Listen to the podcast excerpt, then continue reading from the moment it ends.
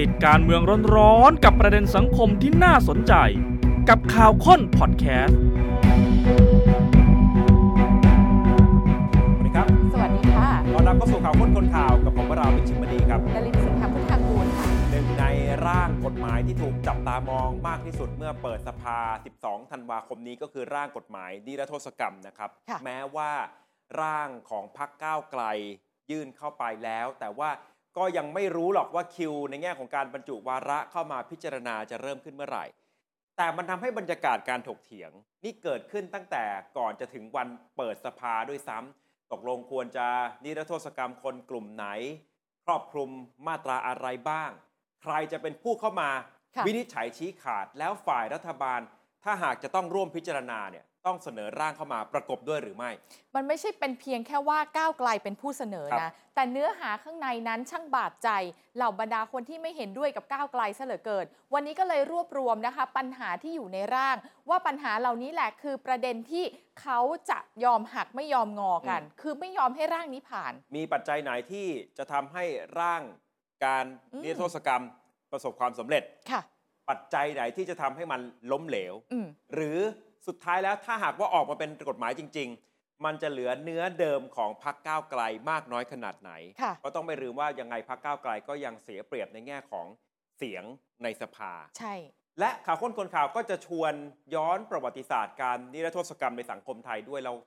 ทำแบบนี้กันมาหลายครั้ง เป็ สำ น เร็จ สิบไหม นะ เยอะนะ สำเร็จในแง่ของการออกกฎหมาย ค่ะ แต่ถามว่าสำเร็จในแง่ของการสร้างความปรองดองในระยะยาวจริงหรือไม่ ถ้าไปเทียบกับหลักสากลยังขาดอีกหลายขั้นตอน ทั้งๆที่จริง ๆ 2 อย่างนี้ผูกกันนะคะ เวลาจะออกกฎหมายนิรโทษกรรมจะบอกว่าเราต้องการจะสร้างความปรองดอง ครับ นำมาซึ่งกฎหมาย สุดท้ายมีกฎหมายแต่ไม่ได้ปรองดอง จริง ๆ กฎหมายมันเป็นเรื่องทางเทคนิค อืม เขียนง่ายมาก ค่ะ ขอให้วิธีการตามหลักสากลที่จะทำให้ทุกฝ่ายยอมรับรู้สึกผิด รู้สึกการให้อภัย ตัวกฎหมายเนี่ยมันแค่ สบา เขีย ย น อะ เพื่อเป็นเครื่องมืออ อืม เพื่อเป็นเครื่องมือให้สิ่งเหล่านั้นมันเกิดขึ้น ค่ะ แต่ของเราเนี่ยออกเป็นกฎหมายก่อน ใช่ โดยที่กระบวนการทำให้มันเกิดการให้อภัยซึ่งกันและกันจริง ไม่มีอ่ะ ๆ ในอดีตยังไม่เคยเกิดขึ้นจริงเลย ค่ะ มันก็ย้อนกลับมาสู่คำถามในครั้งนี้ว่าถ้าพยายามจะออกอีกครั้งหนึ่งผลมันจะเกิดแบบเดิมไหม เนอะ คือออกกฎหมายอาจจะทำได้สำเร็จ แต่ความขัดแย้งยังคงอยู่หรือเปล่า ค่ะ ชวนย้อนประวัติศาสตร์กันก่อนครับ เราเคยนิรโทษกรรมกันมาแล้วกี่ครั้ง และจะทำให้เห็นว่าทำไมนิรโทษกรรมครั้งนี้อาจจะกลายเป็นการโทษกันไปโทษกันมา อืม นี่เป็นข้อมูลจากไอรอ ค่ะ ขอบคุณไว้ด้วย ที่รวบรวมเอาไว้ ครับ กฎหมายนิรโทษกรรมในประเทศไทย ไม่ว่าจะเขียนไว้ในรัฐธรรมนูญ หรือออกเป็นพระราชบัญญัติเคยมีมาแล้วทั้งหมด 23 ครั้ง ทำไมมันเยอะขนาดนี้เนี่ย คือถ้าเขียนไว้ในรัฐธรรมนูญ คุณผู้ชม โอ้โห ส่วนใหญ่จะอยู่ในมาตราสุดท้ายไปอ่านได้เลย ค่ะ รัฐธรรมนูญหลังจากการรัฐประหาร อืม มาตราสุดท้ายก็จะรับรองบรรดาการกระทำใด ที่เกิดขึ้นจากคณะรัฐประหาร ๆ ถือว่าชอบด้วยกฎหมายชอบด้วยรัฐธรรมนูญ และตรงนี้แหละคือส่วนใหญ่คือจำนวนของการนิรโทษที่มากที่สุดเทียบกับการนิรโทษกรณีอื่น ซึ่งก็คือการนิรโทษกรรมตัวเองของคณะรัฐประหารนั่นแหละ ๆ ค่ะ อันนี้เราก็นับรวมว่าเป็นการนิรโทษกรรมด้วยเช่นกัน เพราะถ้าคุณไม่เขียนนิรโทษกรรมตัวเองเอาไว้นะครับ อ้าว เดี๋ยวโดนสิ มันจะกลายเป็นการก่อกบฏ ค่ะ และจะมีคนหยิบมาเล่นงานในภายหลังได้ เพราะฉะนั้นทุกครั้งเหมือนเป็นอันรู้การมือกฎหมายของคณะรัฐประหาร จะต้องใส่มาตราสุดท้ายนี้ อืม เข้าไว้ในรัฐธรรมนูญ ปรากฏว่านิรโทษกรรมคณะรัฐประหารบ้านเรานะคะ 11 ครั้ง ครับ เห็นตัวเลขก็ตกกระจายเยอะกว่าอย่างอื่นๆ เต็มไปหมดเลย มีการนิรโทษกรรมให้กับคณะปฏิวัติ ค่ะ 2475 1 ครั้ง อืม คือบ้านเราอาจจะเรียกติดปาก ทหารออกมาปฏิวัติทหารออกมาปฏิวัติ แต่ถ้าการปฏิวัติในตามความหมายคือมันเปลี่ยนแปลงการปกครองจริง ๆ ค่ะ คือครั้งเดียวนะครับ 2475 ที่เหลือเนี่ยมันเป็นการรัฐประหาร จริง ๆ มันคนละอย่างกัน คนละอย่างกัน เพราะว่า อืม รัฐประหารไม่ได้เปลี่ยนแปลงรูปแบบการปกครอง ค่ะ แต่คณะปฏิวัติก็คือจากสมบูรณาญา พลิก สิท เล ธิ ย ราชย์กลับมาเป็นกลายมาเป็นประชาธิปไตย ถึงนั้น ค่ะ มีแค่หนึ่งครั้งเท่านั้น แล้วก็เขียน อืม นิรโทษกรรมคณะปฏิวัติ 2475 ไว้เช่นกัน นิรโทษกรรมผู้ก่อกบฏต้องการยึดอำนาจแต่ไม่สำเร็จ 6 ครั้ง ส่วนใหญ่ก็จะเป็น กลุ่มทหารนั่นแหละ ใช่ ที่พยายามจะลุกขึ้นมาก่อการยึดอำนาจ แต่ว่าทางการเขารู้ก่อน ทำไม่สำเร็จ อืม กลายเป็นกบฏ ค่ะ แต่ว่าผู้มีอำนาจในยุคนั้นๆ บางทีก็อาจจะเป็นรุ่นพี่รุ่นน้องกันใน อืม กองทัพทำแล้วก็อ่ะนิรโทษกรรมให้ให้กับผู้ที่พยายามจะก่อการ ค่ะ ผู้ที่ก่อกบฏ นิรโทษกรรมให้กับผู้ที่เกี่ยวข้องกับการชุมนุมทางการเมือง สามเหตุการณ์ 3 ครั้งนะคะ 14 ตุลา 16 6 ตุลา 19 แล้วก็เหตุการณ์พฤษภาปี 35 ครับอาจบรรดาการกระทำใด ๆ ที่ผู้ชุมนุมมีส่วนต่อเหตุการณ์ณวันนั้น มีมูลเหตุจากทางการเมืองนิ ก็ รโทษ ถือก รรม ว่า ให้ ไม่มีความผิดรวม ค่ะ ถึงฝ่ายเจ้าหน้าที่รัฐเองนะ ด้วย ถ้าหากว่าเกี่ยวข้องกับการสลายการชุมนุมก็ถือว่าไม่มีความผิด ค่ะ เช่นกัน อันนี้จะเกี่ยวข้องกับเหตุการณ์การ อืม ชุมนุม เคยมีการนิรโทษกรรมผู้ที่ต่อต้านการดำเนินสงครามญี่ปุ่นเนี่ยสามครั้ง ก็คืออยู่ในช่วงสงครามโลกครั้งที่สอง ม นะครับนี่ข้อมูลที่ไอรอเขารวบรวมข้อมูลมา มีอีกอันหนึ่งทั้งหมดนี้รวมได้ 22 อ่า อีกครั้งหนึ่งอยากจะให้คุณผู้ชมได้เห็นรายละเอียดเป็นครั้งที่ 23 นะคะ ถ้านับรวมกันนะ นิรโทษกรรมผู้ที่ฟ้องคณะปฏิวัติ ครับ 3 คน เกิดขึ้นในยุคของจอมพลถนอมกิตติ ค่ะ ขจร แล้วคนที่วิจารณ์คณะปฏิวัติ จนทำให้ถูกฟ้อง ค่ะ ต้องลงโทษจำคุกเนี่ยหนึ่งในนั้นก็คือคุณอุทัยพิมพ์ใจชน อดีตสสประชาธิปัตย์ ใช่ครับ คุณอุทัยพิมพ์ใจชนกับเพื่อนสอสอถูก อืม คำสั่งคณะปฏิวัติให้ลงโทษจำคุก แต่พอเกิดเหตุการณ์ 14 ตุลาคม 2516 จอมพลถนอมต้อง ค่ะ ลี้ภัยออกไปต่างประเทศ รัฐบาลชุดถัดมาของอาจารย์สัญญาธรรมศักดิ์ออกเป็นพระราชบัญญัติยกเลิกคำสั่ง อืม คณะปฏิวัติ แล้วก็รวมถึงการ อืม นิรโทษกรรมอดีตสสที่เคยไปถูกคณะปฏิวัติ อันนี้ สั่ ก็ ง คือ ลงโทษจำคุกด้วย ได้นิรโทษในรัฐบาลถัดมา ใช่ครับ อืม นี่คือประวัติศาสตร์การนิรโทษกรรม 20 กว่าครั้งเคย เยอะ เกิดขึ้เนนอะ แล้ว ค่ะ ถ้าย้อนกลับไปความพยายามนิรโทษกรรมครั้งที่ใกล้ที่สุด ผ่านมาประมาณสักสิบปีที่แล้ว อืม ปี 2556 ในสมัยรัฐบาลของคุณยิ่งลักษณ์เราคุ้นเคยกับ 2 ชื่อนะคะ นิรโทษกรรมสุดซอยกฎหมายลักลับ ครับ คือคำว่าสุดซอยเนี่ย มันมาเกิดขึ้นในภายหลัง ค่ะ เพราะว่าช่วงแรก ๆ ในชั้นของการรับหลักการ อืม ยังไม่รวมแกนน อ่า ำแล้วก็ไม่ได้รวมคดีที่เกี่ยวข้องกับการทุจริต ในรายละเอียดตอนเสนอขั้นแรกอะไม่เหมือนตอน เป็ สุ น ด อีก ท้า แบ ย บหนึ่ง คนละอย่างกัน แต่พอตอนหลัง อืม ในชั้นกรรมาธิการเกิด ค่ะ การแปรยติ ไปเปลี่ยนแปลงข้อความ ไปรวมถึงบรรดาแกนนำไปรวมถึงคดีทุจริตด้วยเนี่ย กลายเป็นทุกความผิดเลย ก็ นิ เล ร ย โท กลาย ษ เป็นคำว่านิรโทษกรรมสุดซอย คือเหมา ค่ะ คดีการเมืองไปทั้งหมด อืม แล้วกฎหมายฉบับนี้ลงมติกันช่วงตีสามจำได้ใช่ไหมครับ ก็เลยได้ชื่อว่ากฎหมายลักลับ หลังจากนั้นเกิดการชุมนุมต่อต้านแบบออร์แกนิกเลย ออร์แกนิกคือไม่ได้จัดตั้งมา ถ้า มา พูด กันเอง ถ้าพูดตรงไปตรงมาก็คือรัฐบาลในยุคนั้น คาดไม่ถึงว่า อืม กระแสมันจะรุนแรงมากขนาดนี้ ประชาชนทั่วทั้งประเทศนะคะ มีการชุมนุม หลังจากนั้นล่ะค่ะถึงจะพัฒนามาเป็นกลุ่มกปปส ครับ กปปส เรียกร้อง บอกว่าให้ปฏิรูปประเทศก่อนเลือกตั้งอีกสักทีละกัน ก็รัฐบาลคุณยิ่งรักษณ์บอกถอยไม่รู้จะถอยยังไงแล้วเนี่ย อืม ทั้งยุบสภาเปิดให้มีการเลือกตั้งใหม่ แต่กลุ่มกปปสก็ไม่ ไม่ ย ย อ อ ม ม มีการไปขัดขวางหน่วยเลือกตั้ง ค่ะ จำได้ใช่ไหมครับ ใช่ แล้วก็พยายามจะให้เดินหน้าปฏิรูปประเทศก่อน ความ อืม ขัดแย้งมันก็ยืดเยื้อกันไป ยืดเยื้อกันมาพลเอกประยุทธ์ในขณะที่เป็นผู้บัญชาการทหารบกในเวลานั้น ก็ติดตามสถานการณ์ จนสุดท้ายก็ตัดสินใจเข้ามายึดอำนาจ 22 พฤษภาคม ก่อนหนั้นนั้นก็มีความพยายามจะเรียก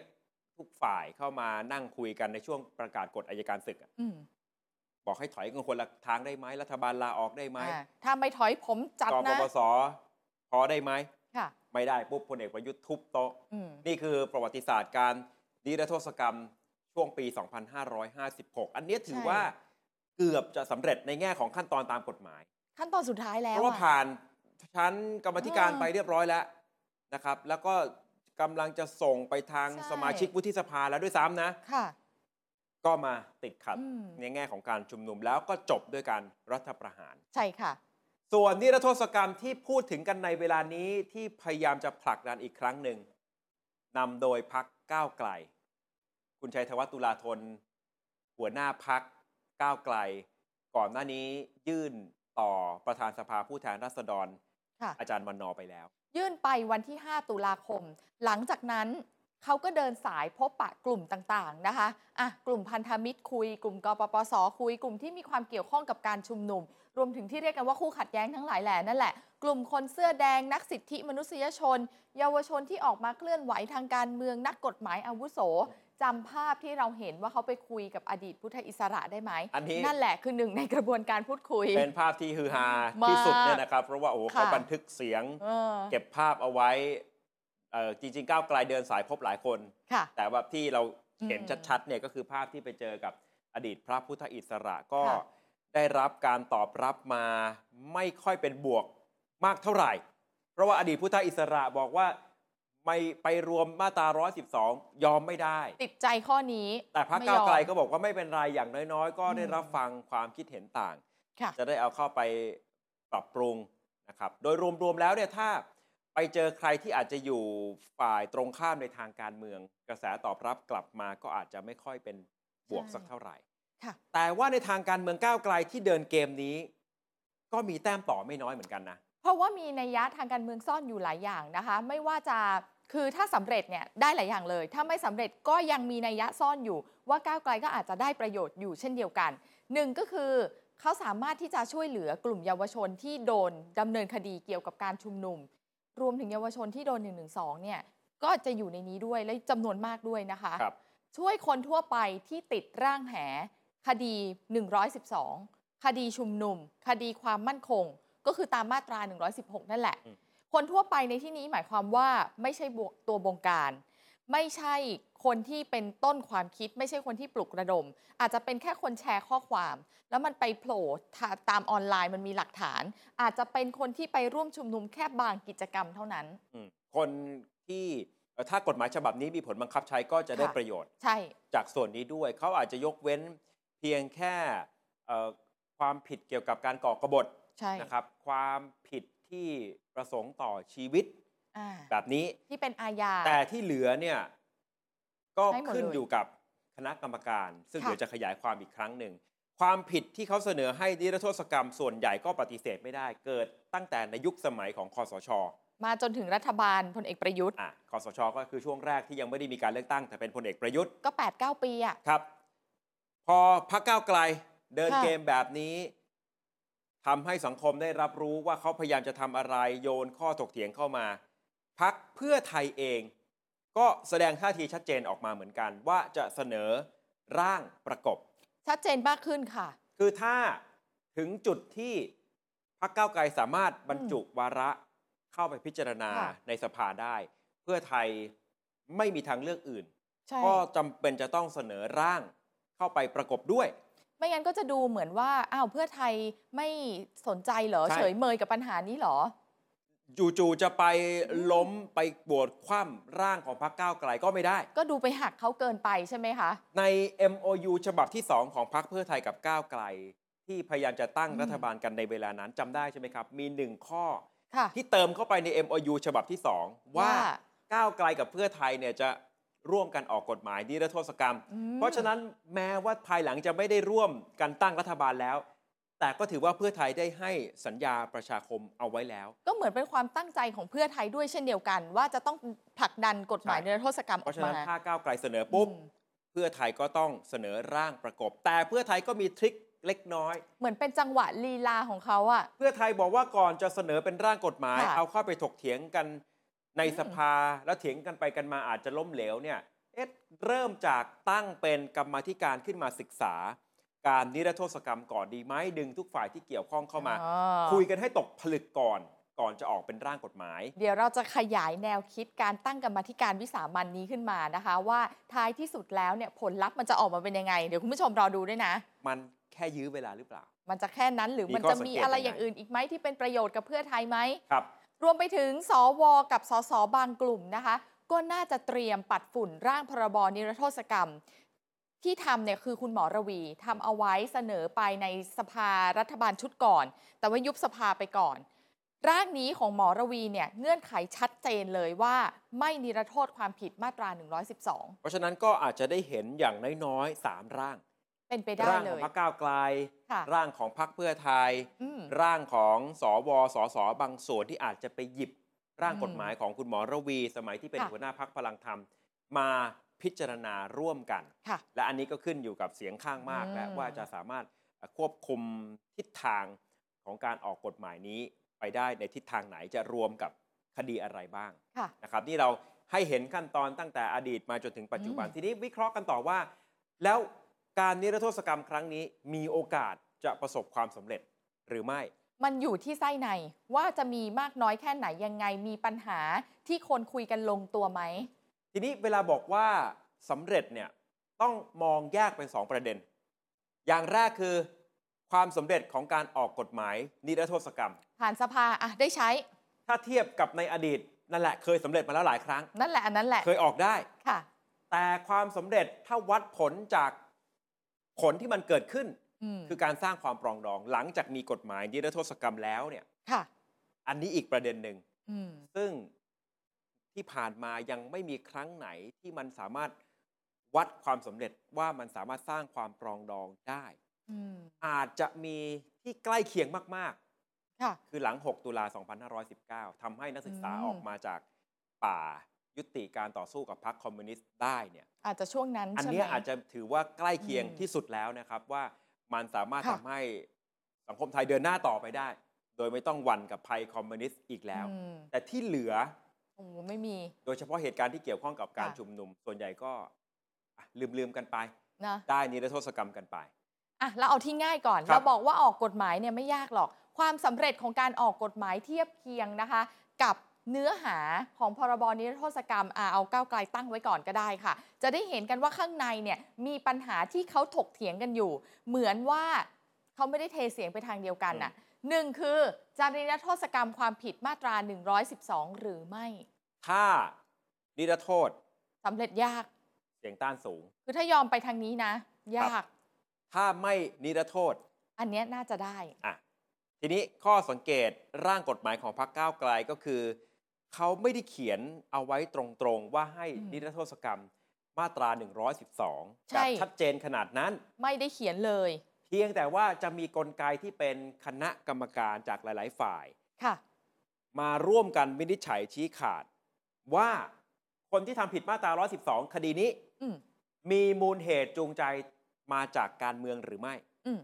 ถ้ามีมูลเหตุจูงใจจากการเมือง อาจจะ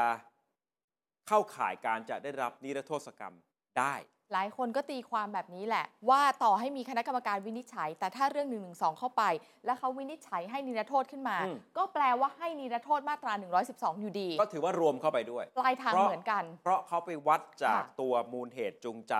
จากการกระทำจาก ใช่ ความคิดความเชื่อทางการเมือง อืม เพราะฉะนั้นถ้า1นึที่ถูกมันโยงเรื่องมูลเหตุจูงใจ ใช่ ในทางการเมือง ก็อาจจะหมายถึงการ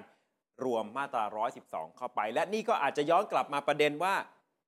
ถ้ามันไม่ได้ปิดช่องเอาไว้ ใช่ โอกาสที่จะเดินหน้า โอกาสที่จะสำเร็จก็อาจจะยาก ใช่ค่ะ ขยายความคณะกรรมการชี้ขาดที่ก้าวไกลเขาพยายามจะออกแบบกลไกเป็นคณะบุคคล ใช่ ก็พยายามจะทำให้เห็นความหลากหลายจากที่มาที่ไป แต่พอดูแล้วทั้งหมด 9 คนใช่ไหมคะ ครับ เรามีสีส้มๆให้สองส้ม แน่นอนคือเป็นคนของก้าวไกลอย่างน้อยไปละสอง อืม เห็นไหมคะ ผู้นำฝ่ายค้าน ตัว เป็น คณะ อง กรรม ปะธ การ น วินิจฉัยชี้ขาด ค่ะ เนี่ยเขียนเอาไว้ในมาตรา 5 ของ อืม ร่างกฎหมายฉบับนี้ ค่ะ มาจากใครบ้าง 1. ประธานสภาผู้แทนราษฎรเป็นประธานกรรมการ อ่า สองผู้นำฝ่ายค้านในสภาผู้แทนราษฎรเป็นรองประธานกรรมการ ถ้าไม่มีอะไรเกิดขึ้นแน่นอนก็คงเป็นคุณชัยธวัฒน์ ครับสามบุคคลซึ่งได้รับเลือกโดยคณะรัฐมนตรี ก็ต้องมาจากฝ่ายการเมืองไหม่ล่ะถ้าอย่างนั้น ก็แต่ก็ เป็นไป ยัง ได้ ถือ นะ ว่าเอ่อเลือกมาจากรัฐบาลแล้วแหละ ค่ะ นะคนที่ 4 กับคนที่ 5 หมายถึง 2 คน อ่า คือสอสอที่ได้รับเลือกโดยที่ประชุมสภาผู้แทนราษฎร ค่ะ มาจาก 1. พักการเมืองที่สสสังกัดของพักดำรงตำแหน่ง รัฐมนตรี ก็ฝ่ายรัฐบาล พูดง่ายๆ คือฝ่ายรัฐบาล ใช่ กับ 2 คือจากพักการเมืองที่มีจำนวนสสในสังกัดของพักมากที่สุด ซึ่งมิได้ดำรงตำแหน่งรัฐมนตรี ก้าวไกลอย่างเดีย ส ว สจากฝ่ายค้านอันดับที่ 1 คือพักก้าวไกลไม่มีใครอยู่ในรัฐมนตรี เพราะเขาเขียนว่าพักที่มากที่สุดไม่ได้มีรัฐมนตรี คืออันนี้เหมือนกับเอ่อกรณีของการที่จะเป็น ค่ะ ผู้นำฝ่ายค้านในสภาผู้แทนราษฎรอะต้องสังกัดพักมาก ใช่ ที่สุด ซึ่งมิได้ดำรงตำแหน่งรัฐมนตรี นี่แปลว่าจะมีคนของก้าวไกลคนที่สอง ใช่สองแล้วค่ะ ที่เป็นสส ค่ะ ผู้นำฝ่ายค้านคุณชัยธวัฒน์มีแล้ว อืม สสจากก้าวไกลอีกหนึ่ง ส่วน6ถึง9จะเป็นฝ่ายทางยุติธรรมละ ครับ ผู้พิพากษาอดีต ผู้พิพากษาตุลาการหรืออดีต พนักงานอายการหรืออดีตอายการนะคะ รวมถึงเลขาธิการสภาผู้แทนราษฎร เป็นกรรมการและเลขานุการ บรรดาผู้พิพากษา ตุลาการศาลปกครอง พนักงานอายการ อืม ก็จะให้ที่ประชุมใหญ่ของ ค่ะ แต่ละองค์กร อืม ไปคัดเลือกกันมา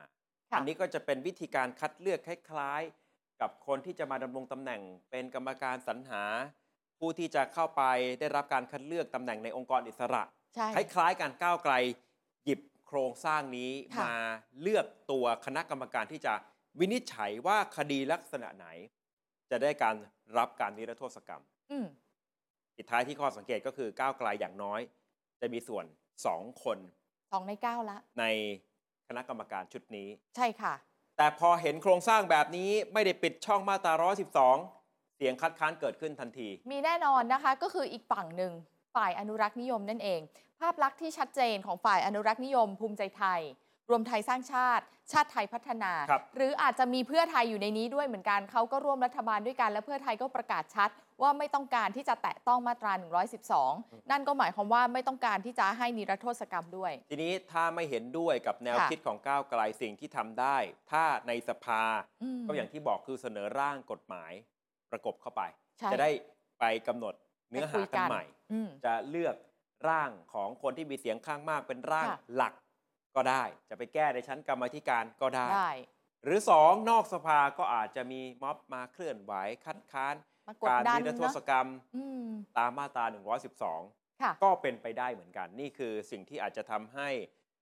มันเดินหน้าต่อไม่ง่ายในแง่ของการรวมเรื่อง 112 เข้าไว้ด้วย นี่ดูเหมือนจะเป็นปมที่ใหญ่ที่สุด ครับ แต่มันไม่ได้มีแค่ปมเดียวไงคะ ปัญหาที่อยู่ในร่างของก้าวไกลที่เขาวิพากษ์วิจารณ์กันยังมีปัญหาอื่นอีก จะนิรโทษกรรมความผิดในคดีทุจริตไหม อืมถ้าหากว่าไม่ ก็โอกาสสำเร็จสูง แต่ถ้าไปรวมคดีทุจริตด้วย ไม่มีเลยค่ะ โอกาสสำเร็จเป็นศูนย์เพราะว่าคนรับไม่ได้มากที่สุด ครับ อเรื่องนักการเมืองทุจริต อ่ะแน่นอน ถ้าไปอ่านร่างของก้าวไกลไม่ได้เกี่ยวข้องกับคดี อืม การทุจริตเลย ใช่ แต่ว่าถ้ามันถึงเวลา เพราะว่าเวลาที่เราบอกว่าจะนิรโทษกรรมแล้วมันจะสำเร็จหรือไม่สำเร็จเนี่ยอาจจะไม่ได้แปลถึงแค่ร่างของก้าวไกลไง อืม เพราะถึงเวลาอาจจะมีร่างของพรรคอื่นๆ เข้ามา ใช่ ประกอบร่างของ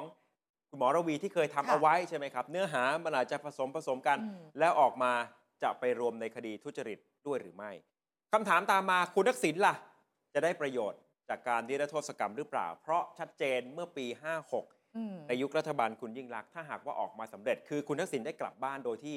ไม่ ใช่ มีความผิดใด ๆ เลย แต่สถานะปัจจุบันเนี่ยคือกลับมาเข้าสู่กระบวนการยุติธรรม ได้รับพระราชทานอภัยลดโทษไปเรียบร้อยแล้ว ครับ เพราะฉะนั้นประเด็นของคุณทักษิณเนี่ยอาจจะไม่ใช่เป็นประเด็นที่ใหญ่ ที่จะมาผูกโยงกับร่างพรบนิรโทษกรรม ได้ประโยชน์ในทางส่วนตัวไปแล้ว เพียงแต่ว่าส่วนตัวของคุณทักษิณเนี่ยต้องเคลียร์เพราะว่าเขามีคดีที่เหลืออยู่ มีอยู่เหมือนกันนะคะ ถ้าเคลียร์และคดีที่เหลืออยู่ทั้งหมดตีตกไปหมดน่ะก็เหลืออยู่ทุกวันเนี้ยคือโทษหนึ่งปีนั่นแหละ เพราะว่าการนิรโทษกรรมที่คุณทักษิณขออภัยการพระราชทานอภัยลดโทษที่คุณทักษิณ ค่ะ ได้รับไปแล้วเนี่ยเป็นคดีที่ตัดสินจบไปแล้ว ใช่ เพียงแต่ว่ามันยังเหลือที่ยังอยู่ในกระบวนการ มี ยุติธรรมต่อ ถ้าเคลียร์ให้จบ อืม คุณทักษิณก็ไม่เหลือเรื่องอะไรที่จะต้องมา ใช่ ได้ประโยชน์จากการนิรโทษกรรมนี้อีกแล้ว อยู่ตรงนี้แบบนี้ เพราะฉะนั้นครั้ง ปล่อย นี้ เดิม ปัจจัยมัน ใช่ อาจจะไม่ได้ไปผูกโยงกับคุณทักษิณเหมือนกับเมื่อปี อืม 2556 ใช่ค่ะ เห็นไหมคะว่าทั้ง 3 อย่างนี้เนี่ยปัญหาใหญ่สุดอยู่ที่มาตรา 112 ครับ ที ใหญ่ นี้ สุดจริง ถ้าก้าวไกลนำเสนอเข้าไป วิธีการแก้เกมของพักเพื่อไทย โอเค ค่ะ นอกจากเสนอร่างประกบแล้ว2อสามวันมานี้ที่คนในพักเพื่อไทย พยายามจะแสดงความคิดเห็นให้ข่าวก็คือ เอ๊ะเรามาตั้งเป็นกรรมาธิการวิสามันศึกษา วิธีการ ค่ะ นิรโทษกรรมก่อนดีไหม ให้มันตกผลึกก่อน ที่คนบอกว่ายื้อเวลาใช่ไหม บางทีเนี่ยผลลัพธ์มันอาจจะยิ่งกว่านั้นก็ได้นะ คือ เขา เขา บ ก็ อกว่า ทำได้ตั้งแต่เปิดสมัยประชุมสภาเลย เปิดปุ๊บทำปั๊บได้เลยค่ะ แล้วเขาบอกคือการเสนอยติเนี่ยมันสามารถเสนอได้ทุกสัปดาห์ อืม เผลอๆบอกเร็วกว่าเสนอร่างของก้าวไกลกว่าจะได้มาเริ่มพิจารณา เออ ถ้าเอายติของเพื่อไทยเข้าไปว่าเรา ค่ะ จะตั้งเป็นกรรมาธิการขึ้นมา ทุกคน ศึกษา เห็น เรื่อง ด้วย นี้ ไหม นะ อ่า เร็วกว่าด้วยซ้ำเสนอได้ ใช่ค่ะ ตั้งแต่เริ่มเปิดสมัยประชุมสภาเลย จัดไปเลยเสร็จแล้วก็ระดมร่างกฎหมายที่ใครต่อใครเสนอเข้ามา พรบนี้โทษกรรมไม่ว่าจะใช้ชื่อไหนก็เถอะมาเอามารวมกัน แล้วก็มาคุยกันในกรรมาธิการวิสามันนี่แหละ ครับ ระดมรับฟังความเห็นจากทุกฝ่าย ผลลัพธ์ที่ออกมาเป็นประโยชน์กับเพื่อไทยนะคะ คือเพื่อไทยมองว่าเอ่อถ้าจะนำเสนอเป็นร่างกฎหมายของแต่ละคนแต่ละคน อืม พิจารณารับหลักการ หรือว่าพิจารณาเป็นรายมาตราเนี่ยโอ้เถียงกันตาย ตาย ถ้าหากว่ายังไม่ได้มาคุยนอกรอบกันก่อน ทีนี้ ค่ะ การตั้งกรรมาธิการวิสามันก็คือการสร้างกลไก การมีส่วนร่วม รับฟังความเห็นนอกสภาด้วย ใช่ค่ะ มันจะได้ไม่เกิดบรรยากาศถกเถียงกันมากนัก การมาธิการวิสามันเขาก็จะต้องใช้เวลาศึกษา ครับ ในระยะเวลาหนึ่งใช่ไหมคะ แน่นอนเวลามันก็จะทอดยาวออกไป และพอไปเรื่อยๆ ใช่ไหมคะ มันก็จะสามารถลดความร้อนแรงของประเด็นนี้ของการเสนอกฎหมายนี้ลงไปได้ด้วยเหมือนกัน อืม เห็นไหม กับ 2 ลดความร้อนแรงได้แล้ว ถึงเวลาอาจจะสามารถไปละลายเนื้อหาของร่าง ที่เสนอเข้ามาโดยเฉพาะของก้าวไกล อันนี้สำคัญเลยค่ะ เรื่องเนื้อหา อ่า ที่มันมีความสุ่มเสี่ยสุ่มเสี่ยง เช่น อาจจะเปิดช่องให้สามารถนิรโทษกรรมมาตรา 112 ได้เนี่ย ก็ไปปิดจุดอ่อนตรงนี้ซะ จะ ปิด แก้ จุด ไขข้ เสี่ อย งตรงความ นี้ อะไร ซะ ก็ว่าไป ค่ะ แล้วก็ 3 คือทำให้ร่างที่เสนอต่อสภาหลังจากผ่านกระบวนการในชั้นกรรมาธิการแล้ว กลายเป็นร่างที่ทุกพักผลักดันออกมา ไม่ใช่ร่างของก้าวไกล ประเด็น ใช่ อยู่ตรงนี้เลย เผลอๆเนื้อหาอาจจะไม่เหลือของ ใช่ ก้าวไกลแล้ว เป็นไป ด้วย ได้ ซ้ำเนี่ยนะครับ แต่ว่าสิ่งที่มันถูกมองว่าจริง ๆ สุดท้ายเนี่ยก้าวไกลถ้าหากว่าไม่เห็นด้วยกับผลการศึกษาของกรรมาธิการวิสามันน่ะ ค่ะ ก้าวไกลก็สามารถจะเสนอร่างกฎหมายของตัวเอง แยกไปต่างหากได้อยู่ดี ใช่ต่อให้มีร่างที่ทุกพักผลักดัน ใช่ แล้วก็จะมีอีกอันหนึงเป็นร่างของก้าวไกลก็ได้ สุดท้ายก็ต้องเข้าไปเถียงกันใน ถูก วาระที่หนึ่ง อืม จะรับหรือไม่รับหลักการอยู่ดีเห็นไหมครับ คือเราเห็นปลายทางแหละว่าถ้าเขารับไม่รับกันเนี่ย ผลจะออกมาเป็นยังไง ในทางการเมืองก็เลยมอง ใช่ เป็นเรื่องของการดึงเวลา อืม มากกว่า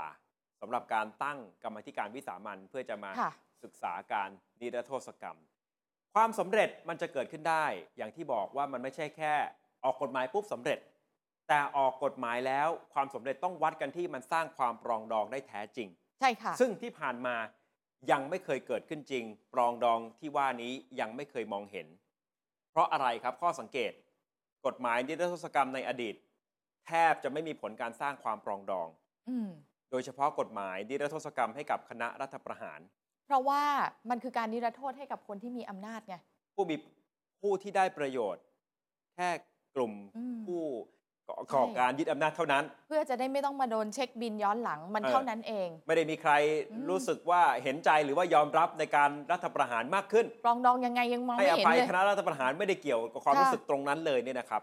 สองก็คือการเสนอกฎหมายนิรโทษกรรมล่าสุด ก็คือชุดของก้าวไกลที่เสนอมาเนี่ยแหละ อ่ะ แค่เพียงเสนอเท่านั้นก็เริ่มที่จะเห็นความขัดแย้งความเห็นต่างมาแล้ว มันก็นำมาสู่คำถามต่อมาว่าจริง ๆ ถ้าจะเริ่มต้นจากความพยายามสร้างความปรองดองเนี่ยมัน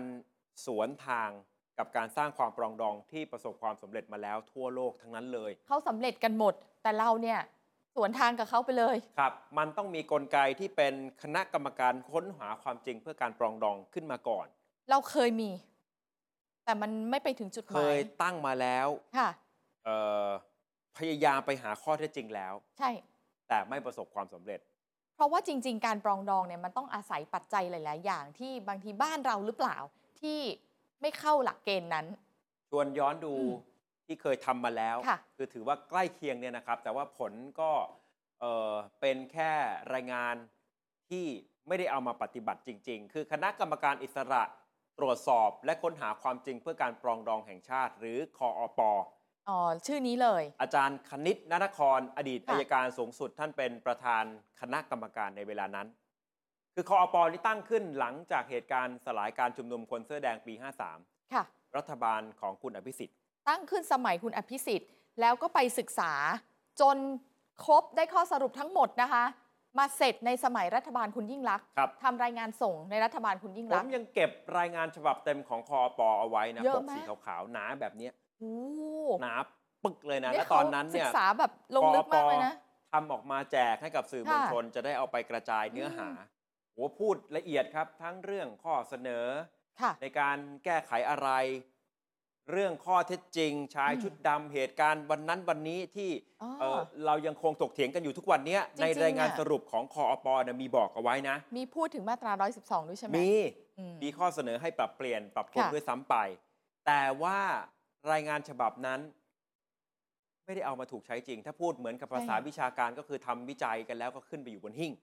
เออ ไม่ได้เอามาปฏิบัติจริง ค่ะ ๆ เพราะ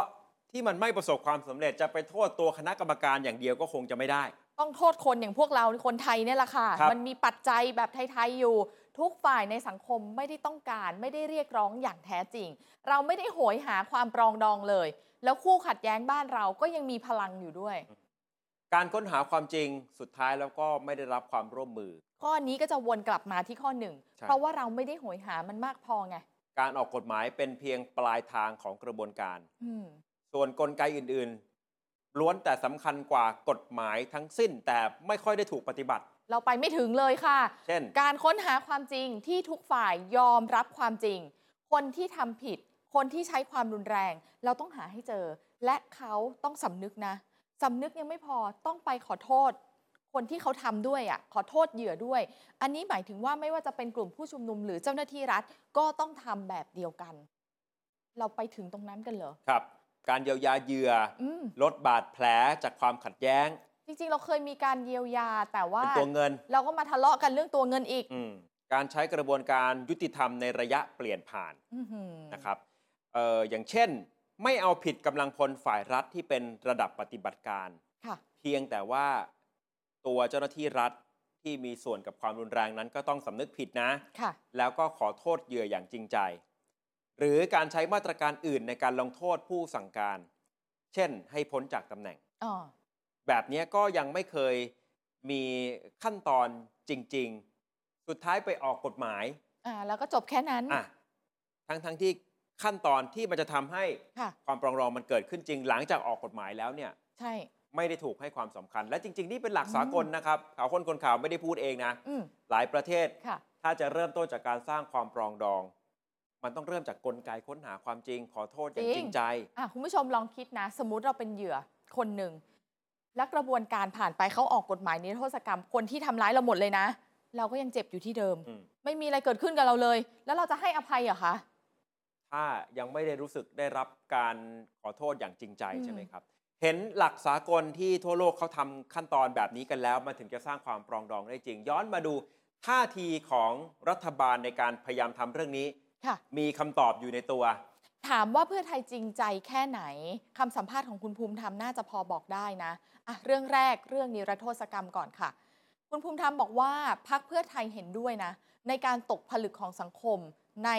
ประเด็นปัญหาเนี่ยแต่เรื่องเนี้ยมันจะต้องมีข้อยุติก่อน เพราะว่าถ้าเสนอกฎหมายเข้าไปสู่สภา ก็อาจจะไม่ได้รับความเห็นชอบ หรือมันจะเกิดความขัดแย้งในสังคมขึ้นไปอีก เรื่องของการตั้งกรรมาธิการวิสามันก็เลยเป็นวิธีการหนึ่ง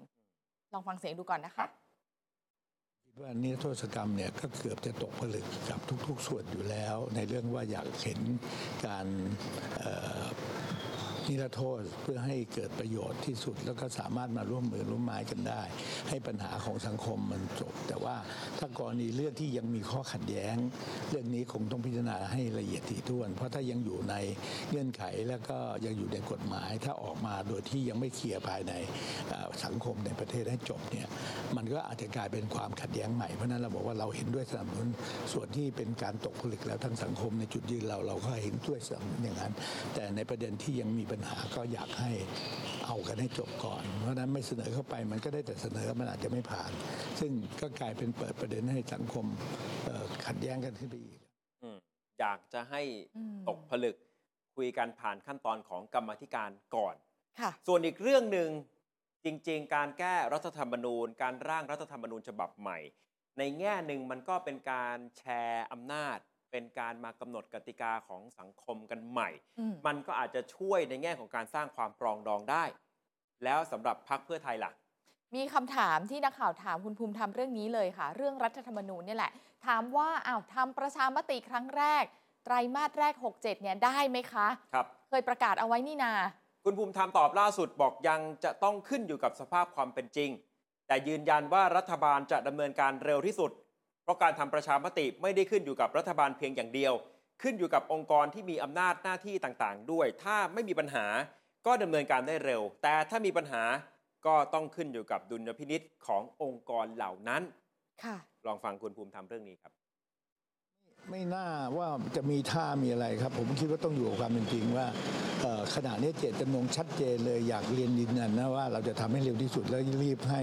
เวลาที่เหลือเนี่ยได้รับการพิจารณาโดยเร็วนะครับ ส่วนว่าเอ่อขณะนี้มันไม่ได้อยู่ที่เราอย่างเดียว มันอยู่ที่ความคิดเห็นขององค์กรที่มีอำนาจหน้าที่นะครับถ้าถ้าตรงนั้นมีไม่มากมันก็เร็วยิ่งขึ้น ถ้ามีมากเอ่อนี่ก็อยู่ในดุลพินิจท่าน เราก็คงต้องเอามาดูและปรับดูว่าเรา คำตอบจากคุณภูมิธรรมก็ปฏิเสธไม่ได้ยังเห็นไทม์ไลน์ไม่ค่อยชัด อืม ไม่ว่าจะเป็นเรื่องการนิรโทษกรรม หรือ ค่ะ ว่าการแก้ไขรัฐธรรมนูญ ซึ่งมันอาจจะพอสร้างความปรองดองได้ เพราะฉะนั้นในเวลานี้